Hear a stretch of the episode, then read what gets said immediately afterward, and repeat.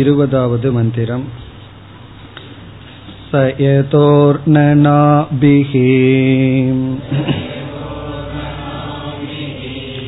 தந்துனா உச்சரேத் யதா அக்னேஹ க்ஷுத்ரா விஸ்புலிங்காஹ வ்யுச்சரந்தே ஏவமேவ அஸ்மாதாத்மனஹ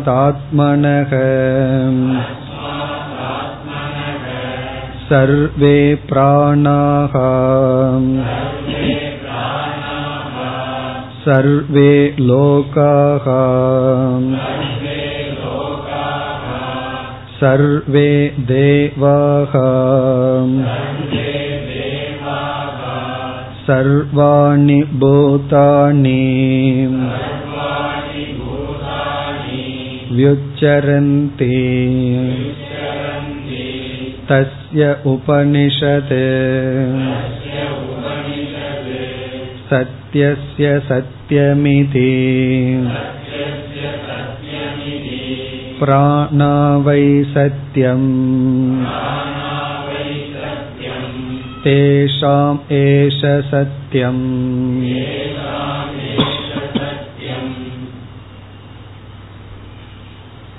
சத்யஸ்ய சத்யம் என்ற பகுதியில் இருக்கின்ற பாஷ்ய விசாரத்தை பார்த்து கொண்டிருக்கின்றோம். பேதாபேதவாதி இப்பொழுது நமக்கு பூர்வபக்ஷி. பேதாபேதவாதி என்பவன் ஆத்மாவுக்கும் பிரம்மத்துக்கும் அல்லது ஈஸ்வரனுக்கும் வேற்றுமையும் இருக்கின்றது, ஒற்றுமையும் இருக்கின்றது, பேதமும் இருக்கின்றது, அபேதமும் இருக்கின்றது. ஜீவனுக்கும் பிரம்மத்திற்கும் நாம் ஐக்கியத்தை கூறுகின்றோம், அவர்கள் ஒற்றுமையையும் கூறுகின்றார்கள், வேற்றுமையையும் கூறுகின்றார்கள். இதைத்தான் பர்த்ரு பிரபஞ்ச மதம் அல்லது விருத்திகார மதம் என்று பார்த்தோம். இன்று இந்த மதம் விசிஷ்டாத்வைதம் என்ற பெயரில் இருக்கின்றது.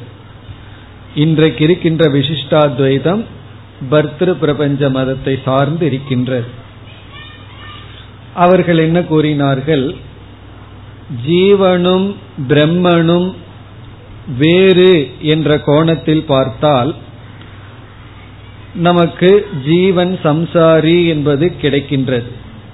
ஜீவனை பற்றிய நம்முடைய அனுபவமும் உபனிஷத் சம்சாரி என்று அவனை நினைத்து ஜீவனுக்கு உபதேசம் செய்கின்ற இடமும் சரியாக அமைகின்றது. பிறகு அதே உபனிஷத் ஜீவனையும் பிரம்மத்தையும் ஒன்று என்றும் கூறியுள்ளது. அபேதம் என்ற அடிப்படையில் பார்க்கும் பொழுது அந்த வாக்கியமும் சரியாக அமைகின்றது. இவ்விதத்தில் பூர்வபக்ஷியானவன் உபனிஷத்தை சரிப்படுத்துகின்றான். அதாவது உபனிஷத்தில் ஜீவனை சம்சாரியாக சொன்ன வாக்கியமும் இருக்கின்றது, ஜீவனை பிரம்மனோடு ஐக்கியப்படுத்திய வாக்கியமும் இருக்கின்றது. பேதாபேதவாதத்தை சொல்லும் பொழுது ஐக்கியப்படுத்துகின்ற வாக்கியமும் சமம் சரியாகின்றது, ஏனென்றால் அபேதம் என்ற அடிப்படையில். பேத வாக்கியமும் சரியாகின்றது, பேதமாகவும் இருக்கின்ற காரணத்தினால். இவ்விதம் உபனிஷத்தை முழுமையாக நாம் எடுத்துக்கொள்ள முடியும். அனைத்து வாக்கியங்களையும் நாம் சமப்படுத்தி விடலாம், சரிப்படுத்தி விடலாம். எப்பொழுது என்றால் ஜீவனையும் பிரம்மத்தையும் பேதாபேதமாக ஏற்றுக்கொண்டால், ஐக்கியமாக ஏற்றுக்கொண்டால் தான் பிரச்சனை வருகின்றது. இவ்விதம் அவன் கூறும் பொழுது இனி சங்கரர் பதிலுக்கு வருகின்றார். அப்படி சங்கரருடைய பதிலை மூன்று விகல்பமாக பிரிக்கின்றார். இந்த இடத்துல நமக்கு பேதாபேதவாதி தான் முக்கியமான பூர்வபக்ஷி. மூன்று விகல்பம்.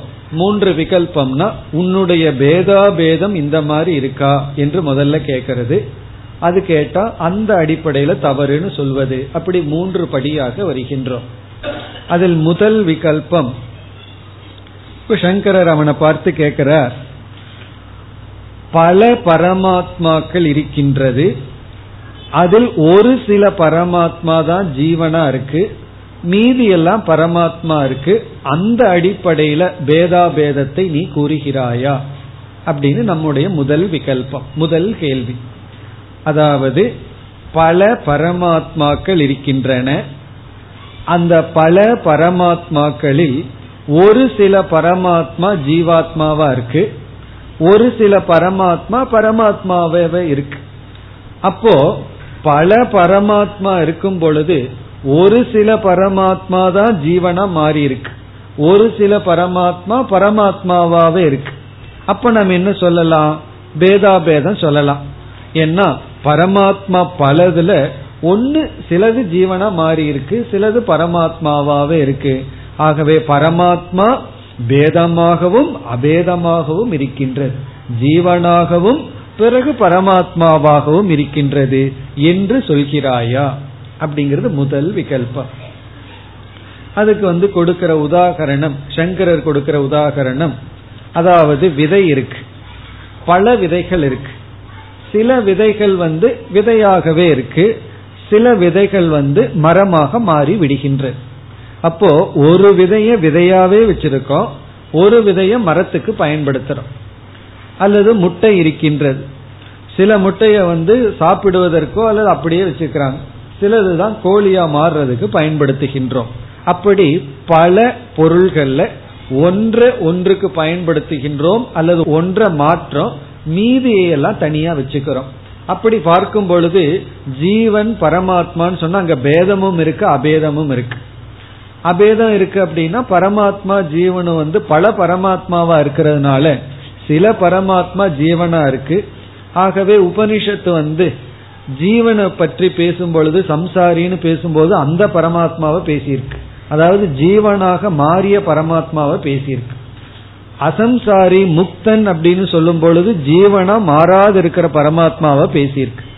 ஐக்கியம்னு சொல்லும் பொழுது அந்த இந்த ஜீவனுடன் ஐக்கியம் அல்ல, மாறாது இருக்கிற பரமாத்மா ஒண்ணுதான், அது ஜீவனமாக மாறல, ஜீவனா மாறுறதுக்கு வாய்ப்பு உள்ளது, மாறாம இருக்கிறதுனால அது ஜீவனோட ஐக்கியம்னா மாறினதை பத்தி ஐக்கியம் இல்ல, மாறாது இருக்கிற பரமாத்மாவை தான் சொல்லப்பட்டிருக்கு என்றெல்லாம் பதில் சொல்லி விடலாம். இப்படி நீ சொல்கிறாயா, அதான் முதல் விகல்பம். பல பரமாத்மாக்களில் ஒரு சில பரமாத்மா ஜீவாத்மாவா மாறி இருக்குங்கிறது உன்னுடைய கருத்தா? அவன் வந்து சொல்ல போறான் இது என்னுடைய கருத்து அல்லன்னு சொல்லி, இது உண்மையிலேயே அவனுடைய கருத்து அல்ல, அவனுடைய கருத்து வந்து நம்முடைய மூணாவது விகல்பந்தான். இருந்தாலும் இந்த மாதிரி எல்லாம் கூட நீ சொல்ல முடியாதுங்கிறதுக்காக சங்கரர் வந்து முதல் ரெண்டு விகல்பத்தை போடுறார். இப்படி நீ கூறினால் தோஷம் என்ன, அதுக்கு பதில் இனி வருகின்றது. இந்த மாதிரி நீ கூறினால் பல பரமாத்மா இருக்கு, அதுல ஒரு சிலது ஜீவாத்மாவா மாறி இருக்குன்னு நீ சொன்னால், சங்கரர் பதில் சொல்றார், பரமாத்மா என்று ஒன்று இருக்கிறதே உபனிஷத் பிரமாணத்துல தான் அறிகின்றோம், வேறு எங்குமே பரமாத்மான்னு ஒரு தத்துவத்தை பத்தி பேசியதில்லை, கேட்டதில்லை. ஆகவே பரமாத்ம விஷயத்துல பிரமாணமே நமக்கு உபனிஷத். அந்த உபனிஷத் எந்த இடத்திலையும் பல பரமாத்மாக்களை பேசவில்லை. எந்த இடத்துல பரமாத்மாவை பற்றிய ஞானத்தை அடையிறமோ அந்த இடத்துல பரமாத்மா பல என்ற கருத்து வரவில்லை. ஜீவாத்மா பலன்னு கருத்து வந்திருக்கு, ஏன்னா விதவிதமான ஜீவராசிகளை எல்லாம் உபனிஷத் பேசியிருக்கு. ஜீவாத்ம விஷயத்துல பகுத்துவத்தை நம்ம கேட்டிருக்கோம், உபனிஷத்துல இருந்து படிக்கிறோம்.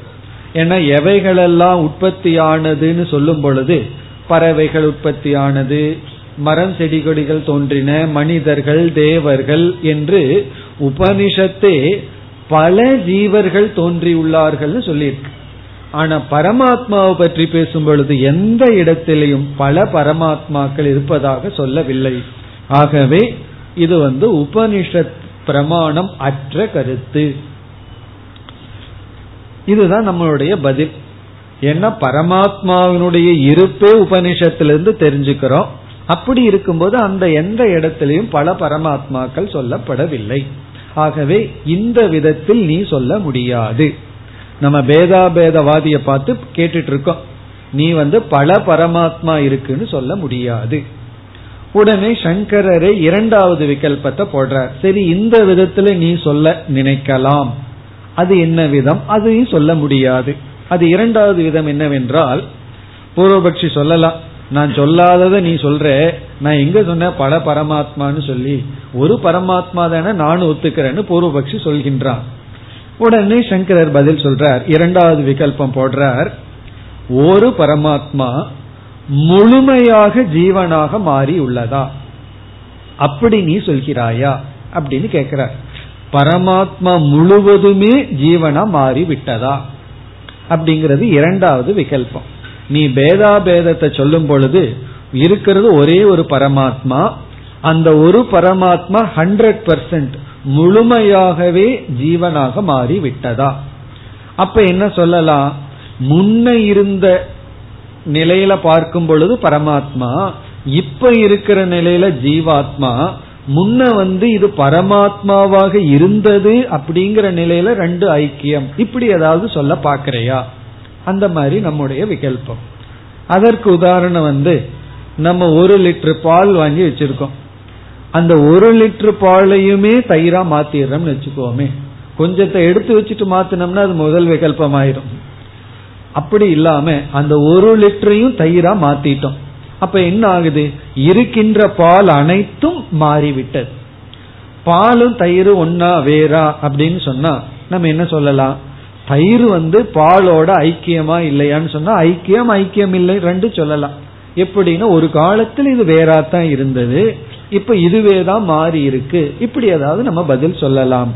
அப்படி இரண்டாவது விகல்பம் ஒரு பரமாத்மா முழுமையாக மாறி விட்டதா, அதுக்கு நம்முடைய பதில் சங்கரர் சொல்றார், அப்படி சொல்ல முடியாது. அப்படி இருந்தால் இப்ப என்ன இருக்கு, பரமாத்மா வந்து ஜீவாத்மாவா மாறியாச்சு, இப்ப பரமாத்மாவே கிடையாது, ஏன்னா எல்லாம் ஜீவாத்மாவா இருக்கு. அப்ப நீ யார போய் அடைய போற, உனக்கு புருஷார்த்தமா என்ன இருக்க போகுதுன்னு கேக்குற. எல்லா பரமாத்மாவும் ஜீவாத்மாவா மாறிடுதுன்னா நம்மளுக்கு வந்து லட்சியமே கிடையாது, லட்சியம் இல்லாத வாழ்க்கையாயிரும். பரமாத்மா நம்முடைய லட்சியமாக இருக்காது, புருஷார்த்தமே இல்லாம போயிரும் சொல்கின்ற காரணம் என்ன, இப்பதான் பரமாத்மாவா இல்லையே, வீட்டில் இருக்கிற பாலையெல்லாம் தயிரா மாத்தினதுக்கு அப்புறம் எனக்கு பால் வேணும்னு கேட்ட எங்க போறது, அப்போ கிடையாதுதான். அதே போல எல்லா பரமாத்மா அல்லது இருக்கிற ஒரு பரமாத்மா முழுமையாக ஜீவாத்மாவாக மாறிவிட்டால் நம்ம வந்து பரமாத்மாவை அடைய முடியாது, ஏன்னா பரமாத்மா தான் இல்லையே. ஆகவே நீ வந்து பரமாத்மாவை அடையிறது மோட்சம்னு சொல்லியிருக்க, ஈஸ்வர பிராப்தி மோட்சம்னு சொல்ற, அந்த ஈஸ்வரன் இருந்தாத்தான பிராப்திக்கு, ஈஸ்வரனே இல்லாத நிலை ஆகிவிடும். ஆகவே இந்த விகல்பமும் சரியாகாது. உடனே பூர்வபக்ஷி நம்மை பார்த்து மறைக்கிறான், நான் சொல்லாததையெல்லாம் நீ சொல்லி, நீ இப்படி சொல்றியா இப்படி சொல்றியான்னு கேட்கறியே, நான் இந்த மாதிரி சொல்லலையே, நான் என்னுடைய கருத்தே வேறையே அப்படிங்கிறான். அந்த கருத்தை தான் இப்ப சங்கரர் வருகின்றார், பூர்வபக்ஷியினுடைய கருத்து. இதுதான் உண்மையான பூர்வபக்ஷம். இதுக்கு முன்னாடி இப்படி வேற யாராவது சொன்னாலும் அல்லது நீ சொன்னாலும் இல்லது நமக்குள்ளே இப்படி சந்தேகம் வந்தாலும் இது பதில்னு புரிஞ்சுக்கிறோம்.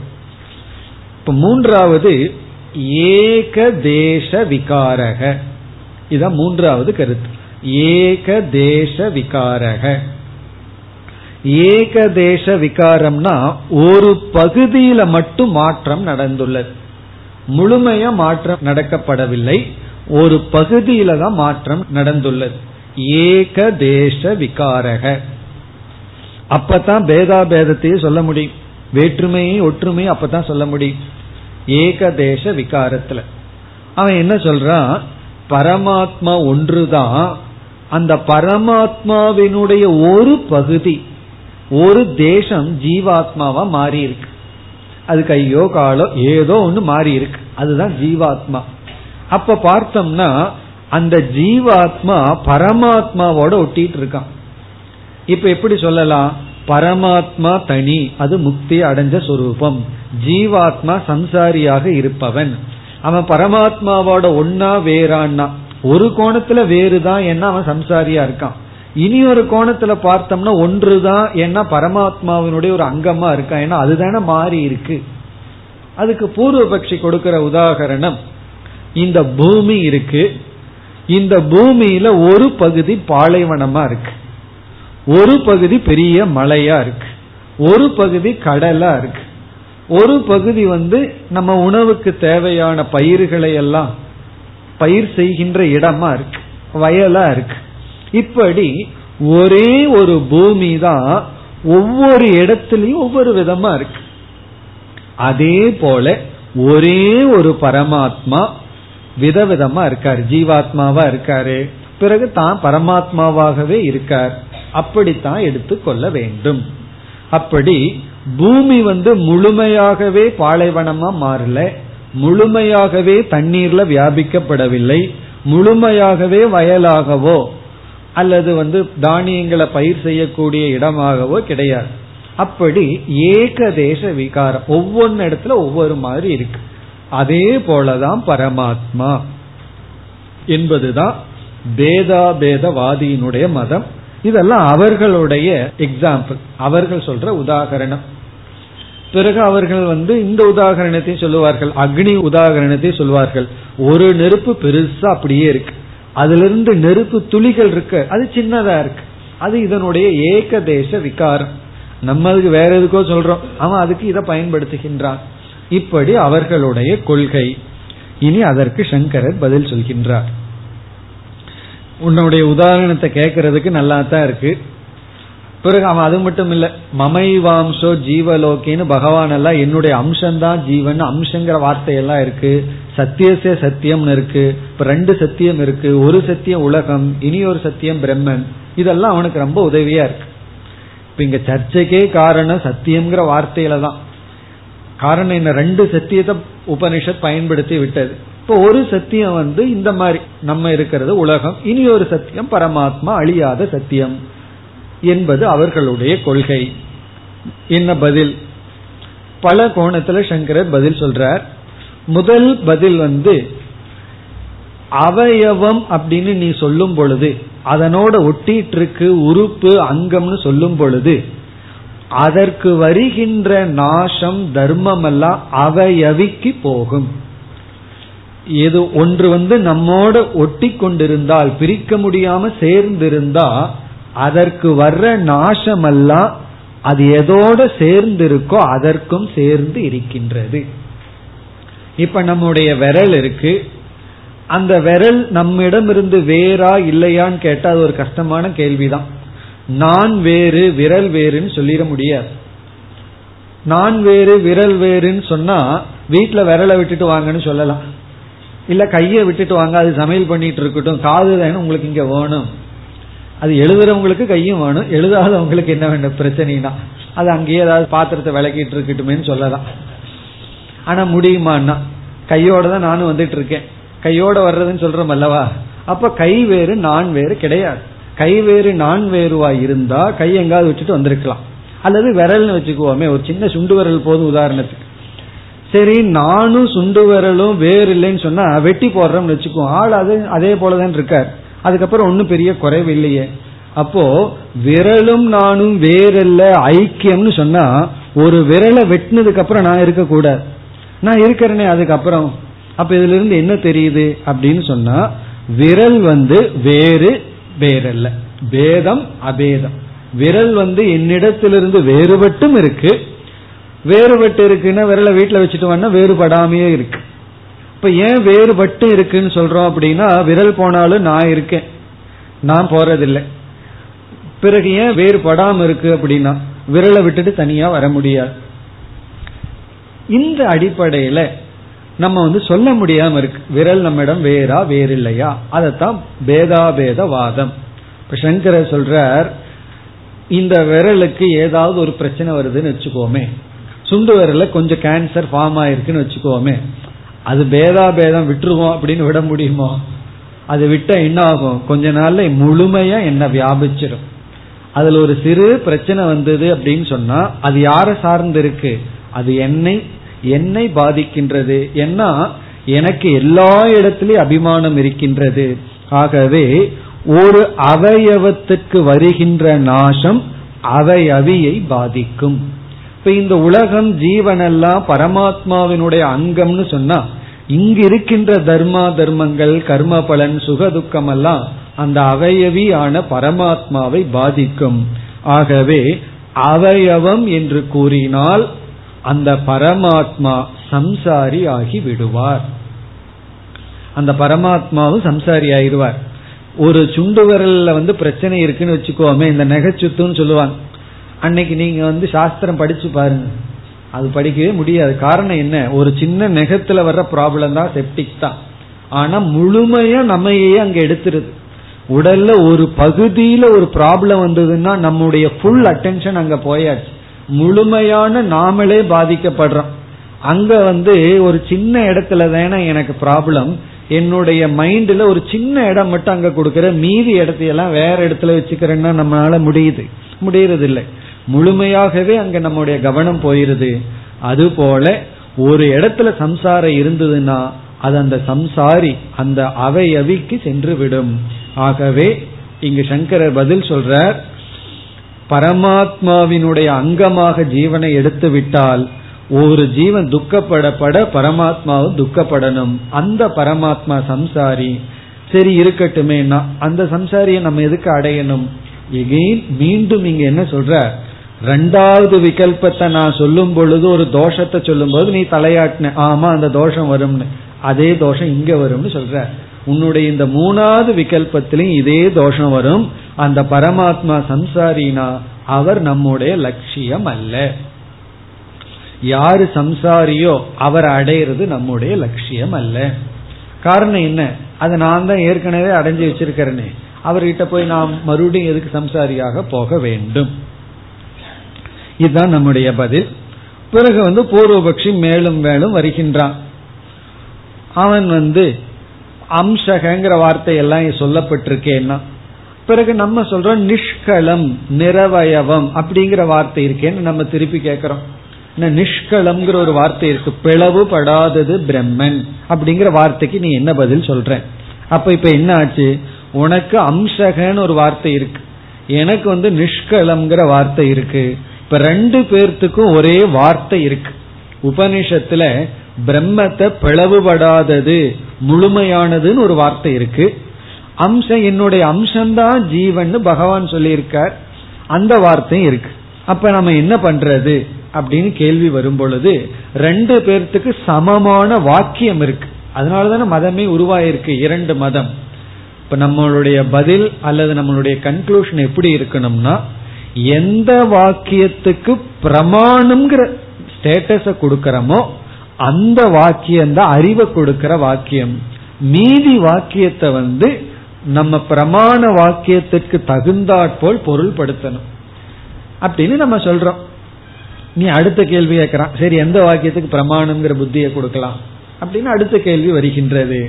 கடைசியா சங்கரர் வந்து பதில் சொல்றார், எந்த வாக்கியத்துல பலன் கிடைக்குதோ, எந்த வாக்கியத்துல உனக்கு புருஷார்த்தம் கிடைக்குதோ அந்த வாக்கியத்துக்கு தான் நீ பிராமாண்யத்தை கொடுக்கணும். விசாரம் பண்ணும் பொழுது அப்படி பார்க்கையில பரமாத்மாவை பூர்ணமா வச்சாதான் நமக்கு புருஷார்த்தமே கிடைக்கும். அதாவது லட்சியமே அப்பதான் நமக்கு கிடைக்கும்.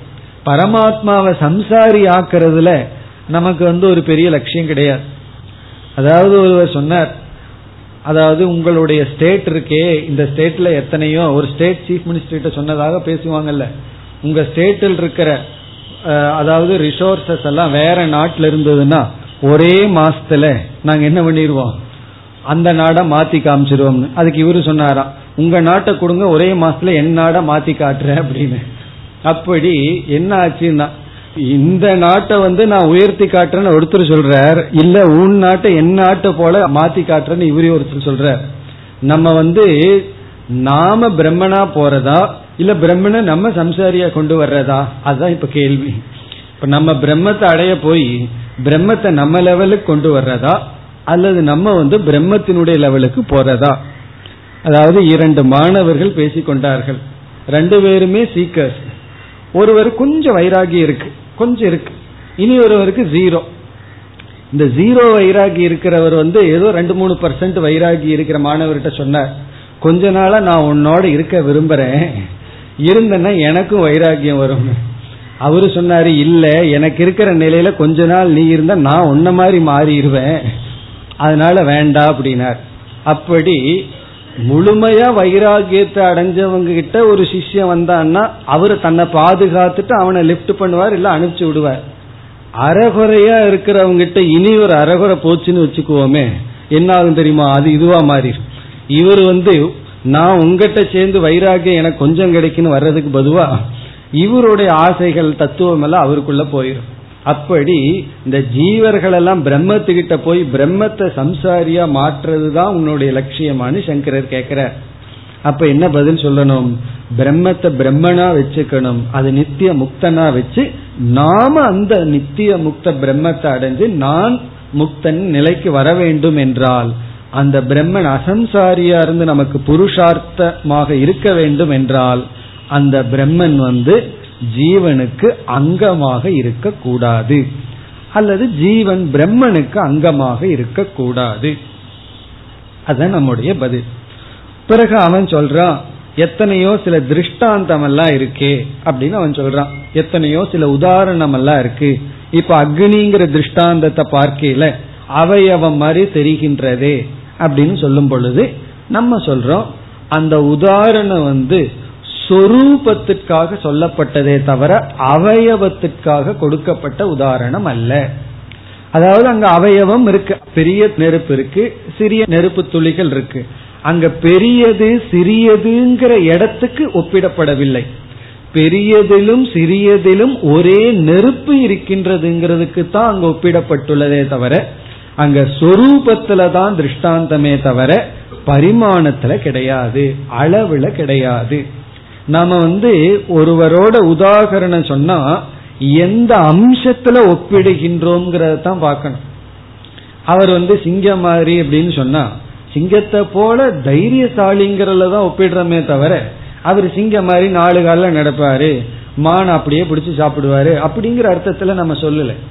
ஆகவே எப்பொழுதெல்லாம் நம்ம உதாரணம் சொல்றோமோ அங்க எந்த அம்சத்தை மனசுல வச்சுட்டு ஒப்பிடுகிறோம்னு பார்க்கணும்.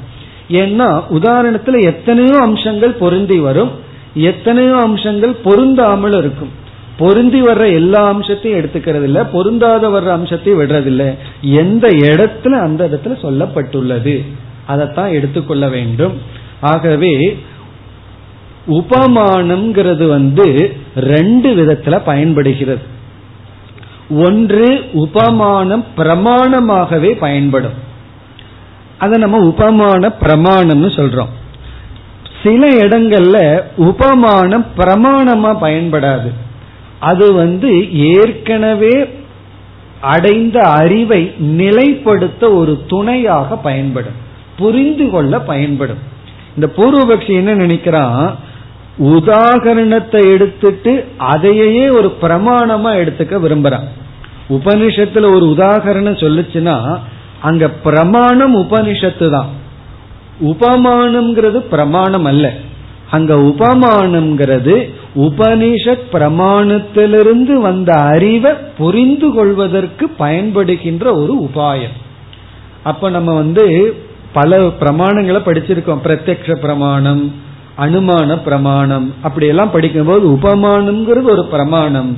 ஆனா இங்க சங்கரர் சொல்றார், இங்க உபமானத்தை பிரமாணமாக கொடுக்கவில்லை. பிரம்மத்துக்கு எந்த உபமானமும் கிடையாது, பிரம்மத்தை புரிஞ்சு கொள்வதற்கு உபமானம்ங்கிறது ஒரு பிரமாணம் அல்லன்னு சொல்றார். பிறகு உபமானம் எதற்குனா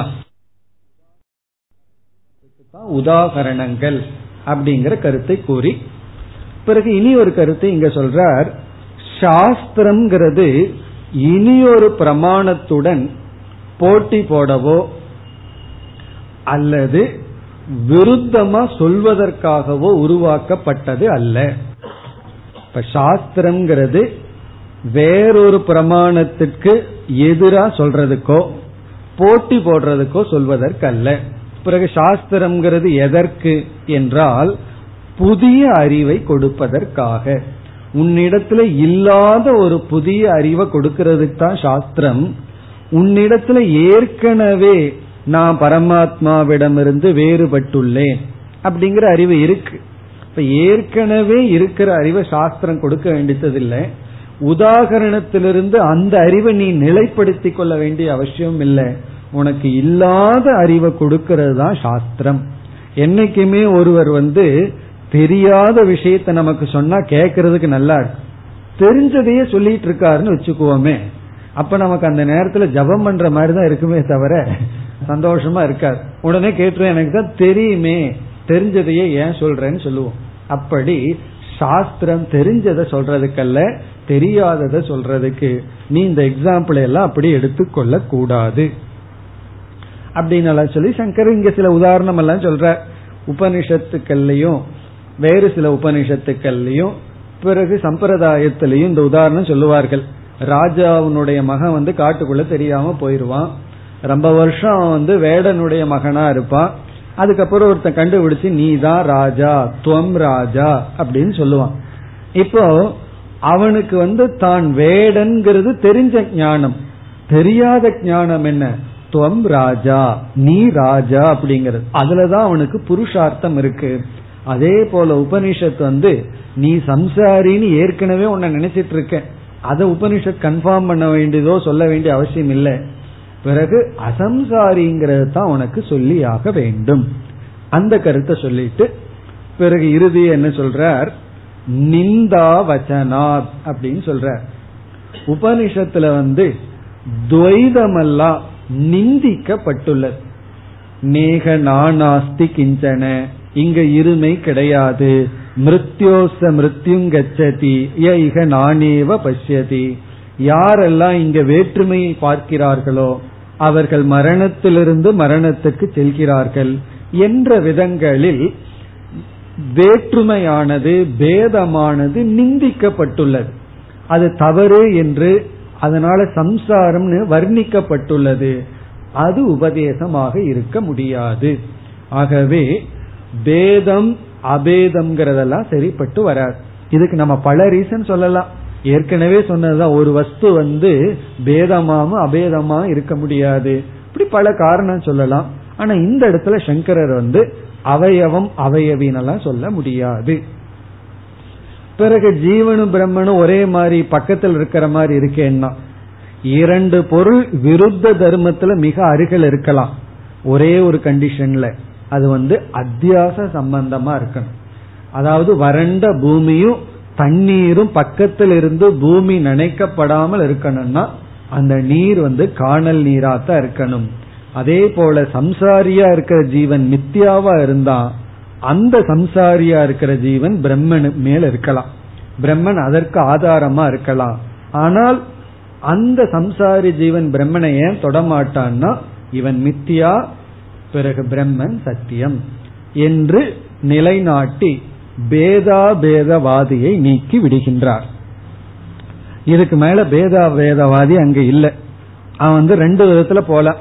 நீ சொல்றது எனக்கு புரியல, நான் என் கருத்தோட தான் இருப்பேன்னு கோவிச்சுட்டு போலாம். சில சமயம் அப்படித்தான், ஏதாவது நல்லது சொன்னோம்னா நீங்க என்ன புரிஞ்சுக்க மாட்டீங்கன்னு சொல்லி நம்ம கிட்ட கோவிச்சுட்டு போயிடுவாங்க. காரணம் என்ன, அது அவங்களுக்கு ஏறல, அவ்வளவுதான். அல்லது புரிஞ்சுட்டு போலாம், சிஷ்யனா அவன் மாறி விடலாம். அப்படி பேதாபேதவாதி போயிடுறான். பிறகு வந்து பேதவாதி மறுபடியும் வருகின்றான். அவன் ஏதோ கொஞ்சம் தூரத்துல இருந்திருக்கான், மறுபடியும் வந்து எனக்கு வந்து ஜீவனுக்கும் ஈஸ்வரனுக்கும் ஐக்கியத்தை சொன்னா நான்கு விதமான தோஷம் எனக்கு தெரிகிறது அப்படின்னு நான்கு விதமான தோஷத்தை சொல்றான். யார் இப்போ பேதவாதி வந்துடுறான். அங்க அங்கெல்லாம் போயாச்சு, ஜீவன் வேறு ஈஸ்வரன் வேறுதான். அது வேறுன்னு சொன்னா தான் எனக்கு சந்தோஷமா இருக்கு, ஐக்கியம்னு சொன்னா எனக்கு நான்கு தோஷம் படுகின்றதுன்னு நான்கு தோஷத்தை கூறுகின்றார். அந்த நான்குக்கு சங்கரர் பரிகாரம் கொடுக்கின்றார். அதுதான் விசாரத்தினுடைய கடைசி பகுதி. சத்தியசிய சத்தியத்தினுடைய லாஸ்ட் டிஸ்கஷன் வந்து பேதவாதி கொடுக்கின்ற நான்கு தோஷம், அந்த நான்கு தோஷத்துக்கான பரிகாரம். முதல்ல என்னென்ன நான்குங்கிறத பார்த்துட்டு ஒவ்வொரு தோஷமா நம்ம எடுத்துட்டு அதுக்கு பரிகாரமா பார்ப்போம். எல்லாம் சுருக்கமான விளக்கங்கள் தான். முதல் தோஷம் வந்து ஸ்வார்த்த விரோதக. ஸ்வார்த்த விரோதக ஸ்வார்த்த விரோதம் அப்படின்னா உபனிஷத் தன்னையே முரண்படுத்தி கொள்கின்றது, செல்ஃப் கான்ட்ரடிக்ஷன். ஸ்வார்த்த விரோதக, ஸ்வ அர்த்த விரோதக, தன்னுடைய அர்த்தத்திலேயே விரோதம் வருது. மெமரி பவர் இல்லாதவங்க பொய் சொல்ற மாதிரி, மெமரி பவர் இல்லாம பொய் சொன்னோம்னு வச்சுக்குவோமே, அரை மணி நேரம் ஒருவரோட சேர்ந்து இருந்தோம்னா நமக்குள்ளேயே கான்ட்ரடிக்ஷனா சொல்லிடுவோம். அப்படித்தான் ஒருவர் வந்து என்னிடத்துல ஒரு ஒன்றரை மணி நேரம் பேசிட்டு இருந்தார், வந்து அஞ்சு நிமிஷத்துல ஒரு கருத்து சொன்னார், பிறகு ஒரு மணி நேரத்துக்கு அப்புறம் அது மறந்துட்டாரு அதை சொன்னோம்னு, பிறகு மாத்தி சொன்னார். நான் ஒரு மாதிரியா அவரை பார்த்தேன், கொஞ்சம் புத்திசாலி, புரிஞ்சுட்டாரு. உடனே கேட்கிறாரு, உங்ககிட்டயும் எல்லாம் நான் பொய் சொல்றேன் அப்படிங்கிறாரு. அதுதான் சுவார்த்த விரோதம்னு. அப்போ நம்மளே செல்ஃப் கான்ட்ரடிக்ஷன், நம்ம சொல்றது நம்மளே முரண்பட்டு கொள்கின்றோம். அப்படி உபனிஷத் தான் சொல்றதுக்கே ஆப்போசிட்டா பேசிக்குது. இரண்டாவது தோஷம் அவன் சொல்வது கர்மகாண்டஸ்ய அப்ராமான்யம். கர்மகாண்டஸ்ய அப்ராமான்யம், அதாவது கர்மகாண்டம் பிரமாணம் என்ற நிலையை இழந்துவிடும். கர்மகாண்டம் பிரமாணம்ங்கிற ஸ்டேட்டஸை இழந்துரும். நீ என்ன சொல்லியிருக்க, நீ உபனிஷத்தை பின்பற்றவனாக இருந்தாலும் வேதம் முழுமையா ஒரு பிரமாணம்னு சொல்ற, கர்மகாண்டத்தையும் பிரமாணம்னு சொல்லிட்டு இருக்க. நீ சொல்ற அத்வைத தத்துவத்தை எடுத்துட்டோம்னா கர்மகாண்டம் பிரமாணம் இல்லைங்கிற தோஷம் வந்து விடும். மூன்றாவது பிரத்யக்ஷ விரோதக, பிரத்யக்ஷ பிரமாணத்துடன் விரோதம் வரும். நான்காவது பிரத்யக்ஷம்னா அனுபவ விரோதம், நம்முடைய அனுபவத்துல விரோதம் வரும். நான்காவது அனுமான விரோதக, அனுமானத்திலையும் விரோதம் ஏற்படும்.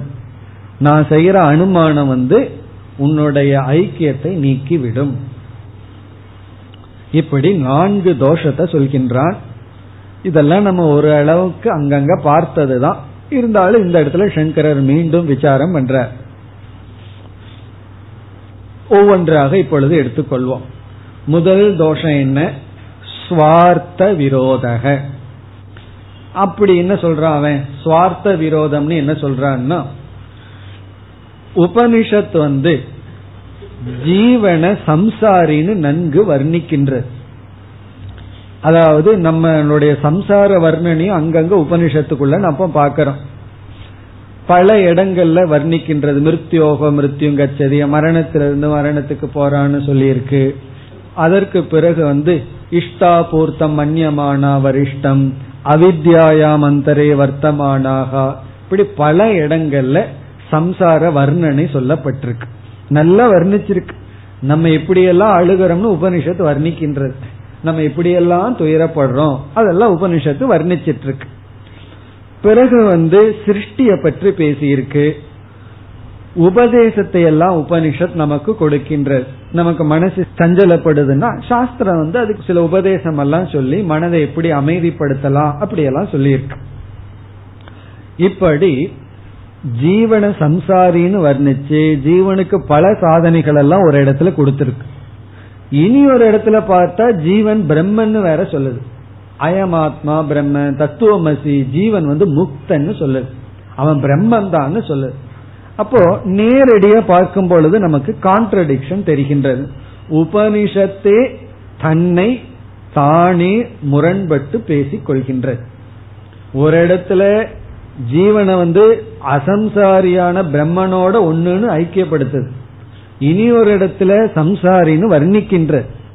அவித்தியில உழன்று கொண்டிருக்கின்றான் இப்படியெல்லாம் சொல்லி வர்ணிக்கின்றது. அப்ப செல்ஃப் கான்ட்ரடிக்ஷன் இருக்கின்றது என்பதுதான் கேள்வி. சங்கரர் பதில் சொல்றார். ரொம்ப அழகான பதில், சுருக்கமா சொல்லிடுறார். உனக்கெல்லாம் நான் பதில் சொல்ல வேண்டாம், நீ எல்லாம் ஒரு சுண்டலி போல அப்படின்னு விட்டுருக்கலாம். இருந்தாலும் சங்கரர் வந்து ஒரே வார்த்தையில பதில் சொல்லி முடிக்கிறார். உபனிஷத் ஜீவனை பற்றியும் ஜெகத்தை பற்றியும் ஜீவனுடைய சம்சாரத்தை பற்றியும் பேசுகிறது, ஒத்துக்கிறேன். ஆனால் ஜீவன் ஜெகத் சிருஷ்டி சம்சாரம் இதை உபதேசிக்கவில்லை. இது அவருடைய பதில். Upanishad is talking about Jeeva, Upanishad is not teaching Jeeva அப்படின்னு சொல்றார். உபனிஷத் வந்து ஜீவனை உபதேசிக்கவில்லை, ஜீவனை பற்றி பேசுகிறது. இந்த ரெண்டுக்குள்ள வார்த்தை புரிஞ்சுட்டா பதில் நமக்கு புரிஞ்சாச்சு. பேசுறது வேற, உபதேசம் வேற. அதாவது நம்ம ஃப்ரெண்ட்ஸோட பேசிட்டு இருப்போம், எவ்வளவோ ஜோக்ஸுக்கு ஏதாவது பேசிட்டு இருப்போம். அவர் திடீர்னு கோவிச்சுட்டா நம்ம என்ன சொல்லுவோம்? நான் சீரியஸா சொல்ல, சும்மா ஜோக்குக்கு தான் சொன்னேன், சாதாரணமா தான் சொன்னேன். அப்ப இதுல இருந்து என்ன தெரிகின்றது?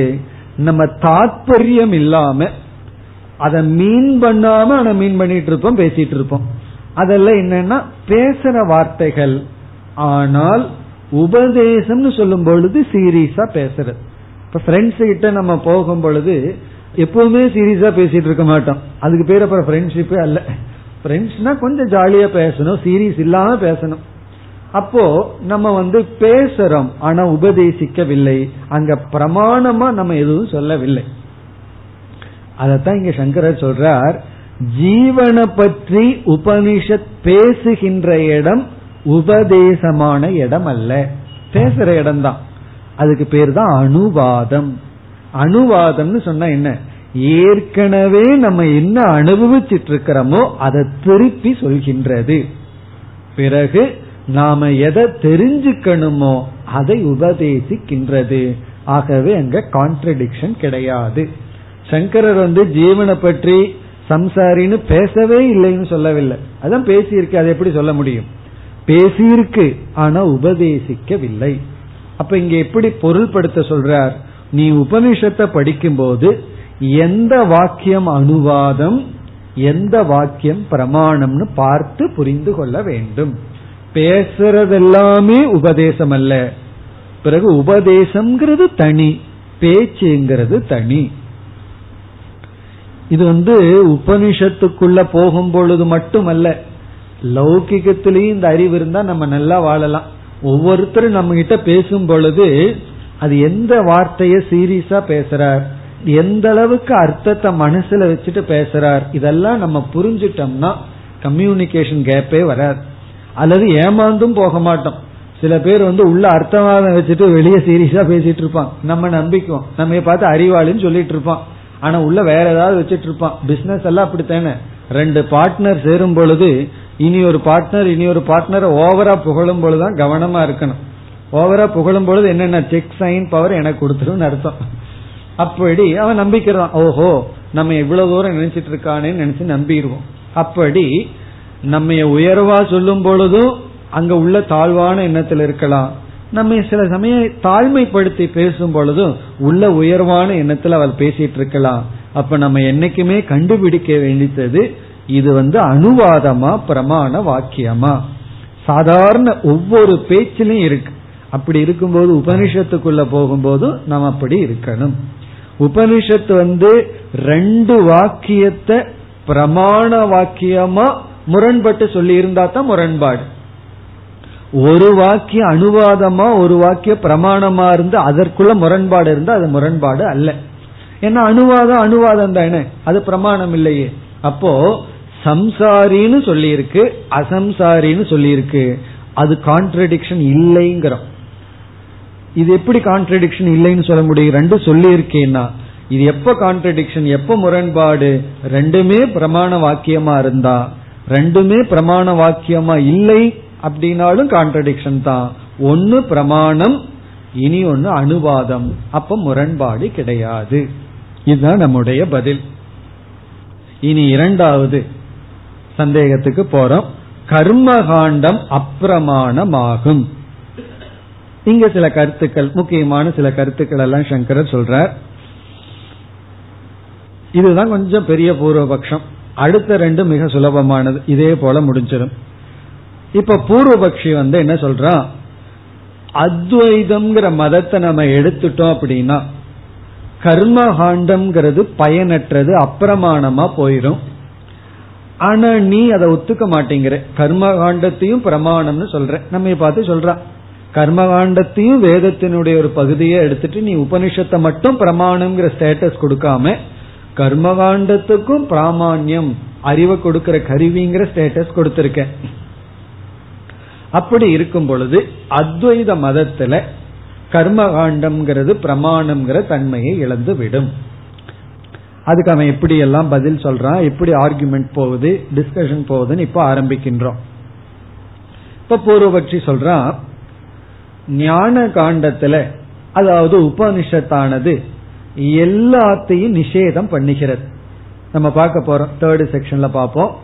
நீதி நீதி அப்படின்னு பார்க்க போறோம். அடுத்ததுக்கு அடுத்த செக்ஷன்ல பார்ப்போம்.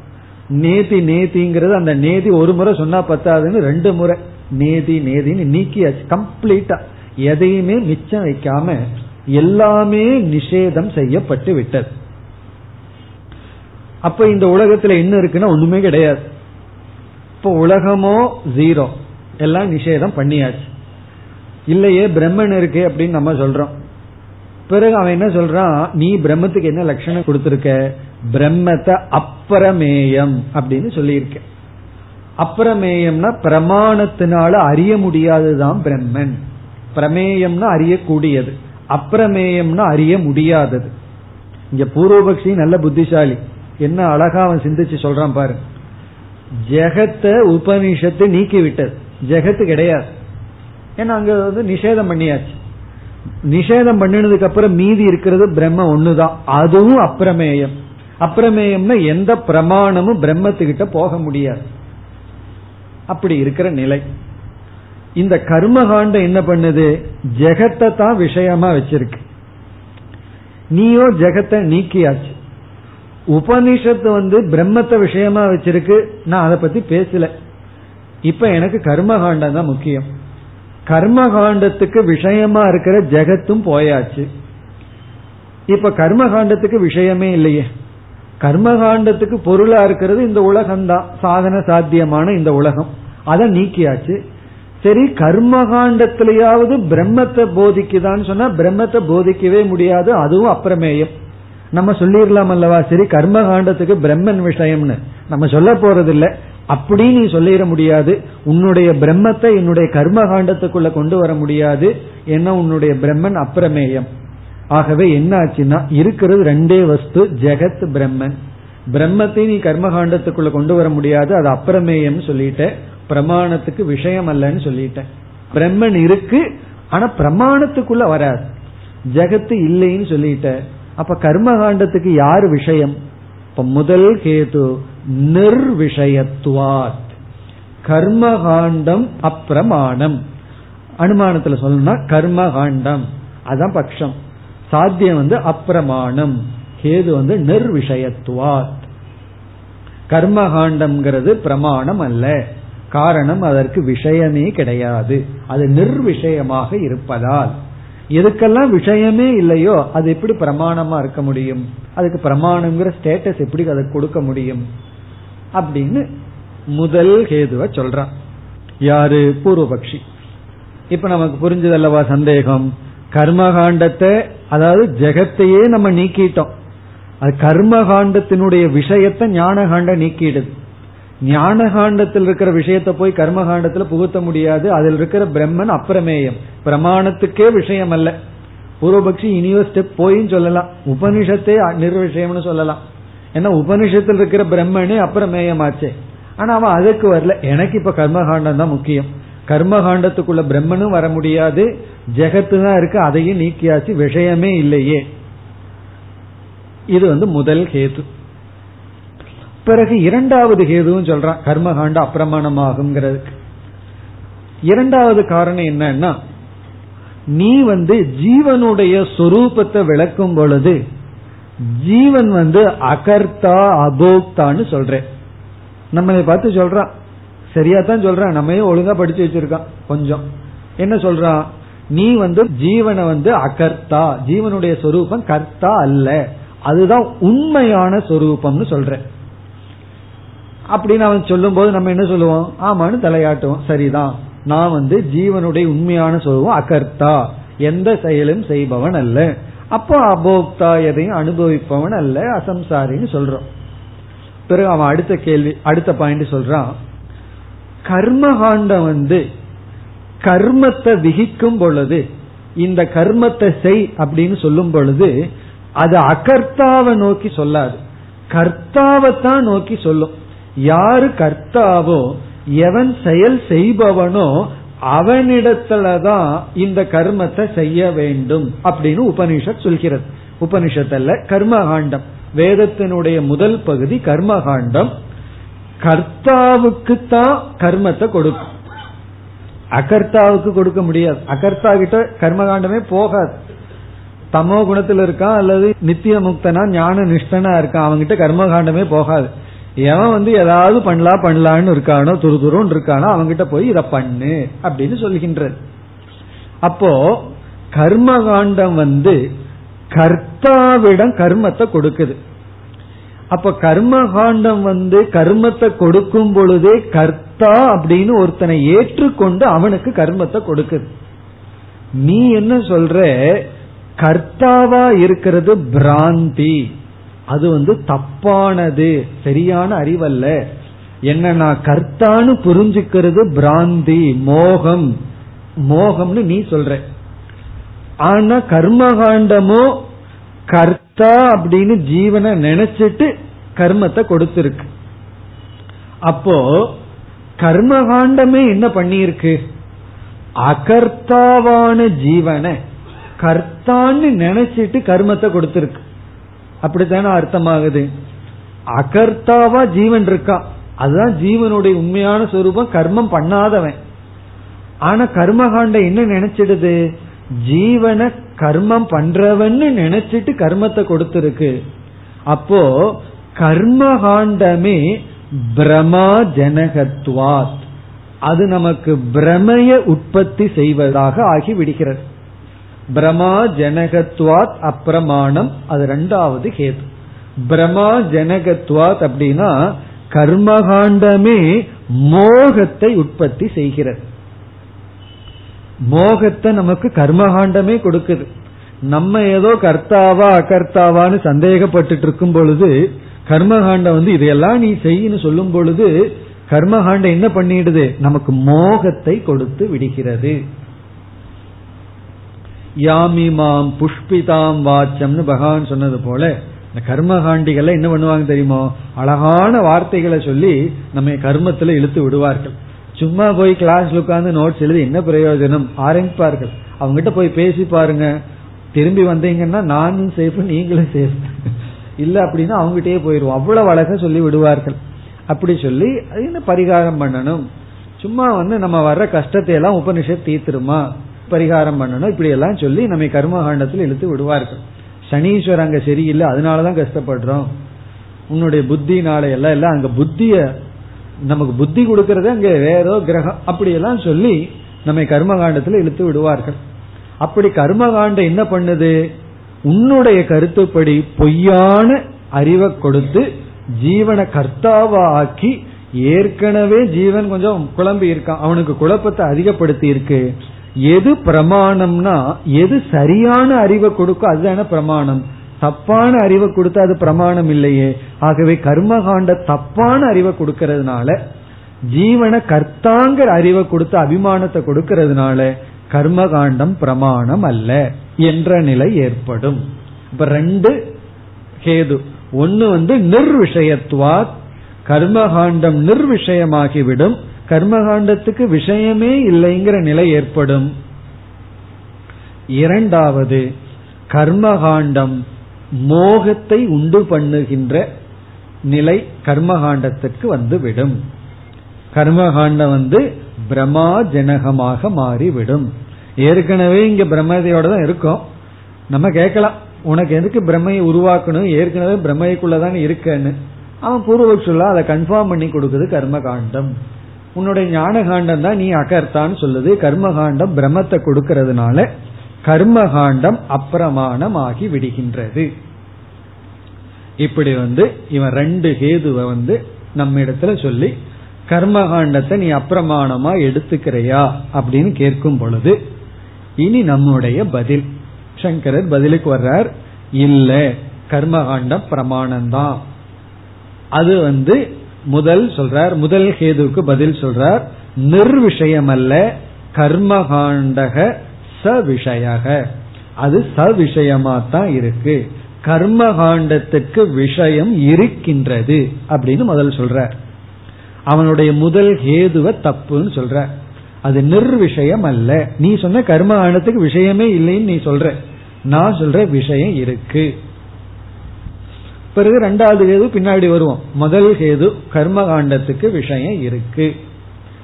இந்த பகுதியில் சங்கரர் சில முக்கியமான கருத்துக்களை சொல்ற. முக்கியமான கருத்துக்கள்னா எந்த இடத்துல நமக்கு சிந்திச்சா ஆழ்ந்து சிந்திக்கும் பொழுது ஒரு பெரிய சந்தேகம் வருமோ அந்த இடத்துக்கு பதில் இந்த பகுதியில கூறுகின்றார். இப்ப எப்படி விஷயம் இருக்கு அப்படின்னு கேட்கும் பொழுது சங்கரர் ரொம்ப கூலா சொல்றார், இந்த ஜெகத்து தான் விஷயம்ங்கிற. அதாவது கர்மகாண்டத்தினுடைய விஷயம் என்ன அப்படின்னா, இது சாதனம், இது சாத்தியம் என்கின்ற ஞானம் விஷயம்னு சொல்றார். இந்த யாகம் உனக்கு இந்த சொர்க்கம்ங்கிற பலத்தை கொடுக்கிறதுக்கு சாதனை அப்படிங்கிற ஒரு புதிய ஞானத்தை கொடுக்கின்றது. நமக்கு உடனே சந்தேகம் வரலாம், அதுவும் மித்தியாதான சந்தேகம் வரும். அதெல்லாம் பூர்வபக்ஷி கேட்க போறோம், அதுக்கு பதில் பார்க்க போறோம். முதல் சங்கோடைய பதிலை கேட்போம், உடனே நமக்கு சந்தேகம் வரும். அந்த சந்தேகம் பூர்வபக்ஷிக்கும் வரப்போகுது. சங்கரர் என்ன சொல்றார், கர்மகாண்டத்துக்கு விஷயம் இருக்கு. என்ன விஷயம்னா, இப்படிப்பட்ட யாகமெல்லாம் சாதனம், இப்படிப்பட்ட சாத்தியத்திற்கு அப்படின்னு, இந்த சாத்தியத்திற்கு இந்த கர்ம சாதனம் அப்படிங்கிற ஒரு புதிய அறிவை கர்மகாண்டம் கொடுக்கின்றது அப்படின்னு சொல்ற. அதனால விஷயம் இருக்குன்னு முதல்ல மெதுவா சொல்ற. அதுக்கப்புறம் அவன் சந்தேகத்தோட வரட்டும், அப்புறம் பதில் அதுக்கு அடுத்தது போவோம். இப்படி சொன்ன உடனே நமக்கு என்ன சந்தேகம் வரும், ஜெகத்தே நித்தியா அல்லது நிஷேதம் பண்ணினதுக்கு அப்புறம் சாதன சாத்தியம் எல்லாம் அதுக்குள்ள இருக்கவா போகுது? அது பூர்வபக்ஷ வர போகின்றது, அவன் கேட்க போறான். முதல்ல சங்கரருடைய பதில் இஷ்ட பிராப்தி அனிஷ்ட நிவர்த்தி அப்படி ஆரம்பிக்கிறார். இஷ்ட பிராப்தி, எனக்கு எது இஷ்டமா இருக்கோ அதை பிராப்தி அடைகிறதுக்கு, அனிஷ்ட நிவர்த்தி, எனக்கு எது இஷ்டம் இல்லையோ அதிலிருந்து நிவர்த்தி அடைகிறதுக்கு சாதனையை கொடுக்கிற விஷயத்துல கர்மகாண்டம் பிரமாணம். கர்மகாண்டத்துக்கு சாதனை விஷயமா இருக்கு அப்படிங்கிறார். அதாவது எனக்கு சில இஷ்டமா இருக்கு, சிலதெல்லாம் அனிஷ்டமா இருக்கு. இந்த இஷ்ட அனிஷ்டத்துக்கு எனக்கு சாதனை தேவைப்படுது. இது வேணும்னு எனக்கு இஷ்டம் இருக்கு, அதுக்கு சாதனை தேவைப்படுது. எனக்கு இது வேண்டான்னு இருக்கு, அதுக்கு சாதனை தேவைப்படுது. அந்த சாதனை ஞானத்தை கர்மகாண்டம் நமக்கு கொடுக்குது. கர்மகாண்டத்துலதான் அதை அடைய முடியும் அப்படின்னு சொல்ற. உடனே பூர்வபக்ஷி அதுக்கு கவுண்டர் கொஸ்டினுக்கு வருகின்றார். அதுக்கு சங்கரர் மீண்டும் பதில் சொல்ல போகின்றார். அந்த விசாரத்தை நாம் அடுத்த வகுப்பில் பார்ப்போம். ஓம் பூர்ணமத பூர்ணமிதம் பூர்ணாத் பூர்ணமுதச்யதே பூர்ணஸ்ய பூர்ணமாதாய பூர்ணமேவாவசிஷ்யதே. ஓம் சாந்தி சாந்தி.